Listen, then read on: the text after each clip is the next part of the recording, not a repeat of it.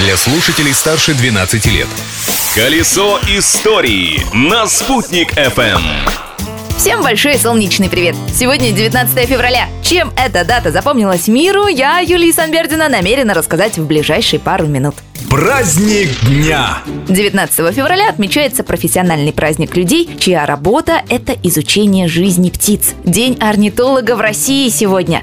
А знали ли вы, что у нас в Башкортостане водятся птички весом в несколько граммов? Продолжает кандидат биологических наук, орнитолог и биолог геопарка Янгантау Полина Полежайкина. В Башкирии встречается больше 350 видов птиц. Часть из них гнездится у нас, часть пролетные, часть залетные. Из самых интересных можно назвать самую маленькую птичку Башкирии. Это желтоголовый королек, который весит всего около 6 грамм. А самая крупная наша птица – это орлан белохвост. Размах его крыльев достигает 2,5 метров.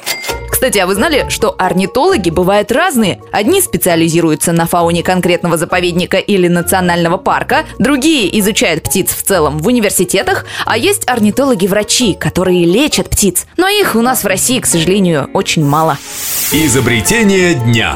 19 февраля – это, можно сказать, знаменательная дата и для дизайнеров. В этот день, в 1990 году, вышла в свет первая официальная версия программы всемирно известного графического редактора Photoshop. Придумали ее братья Томас и Джон Нолл. Последний, кстати, является также автором спецэффектов таких фильмов, как «Звездные войны» и «Пираты Карибского моря». Забавный факт. Первым отфотошопленным изображением является фотография невесты Джона Нолла на пляже. Так что не зря говорят, что за каждым великим мужчиной стоит великая женщина.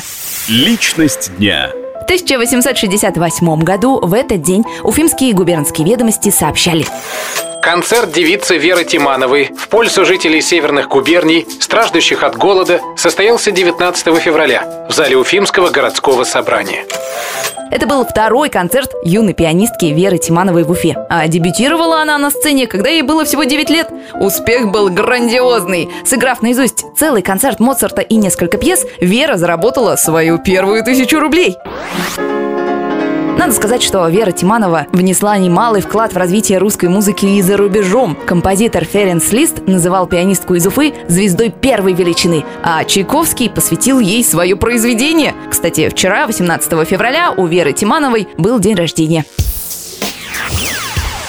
Про дни рождения легендарных личностей, знаменательные события и интересные факты из истории республики я, Юлия Санвердина, продолжу рассказывать, но уже завтра. Ведь прошлым нельзя жить, но помнить его необходимо.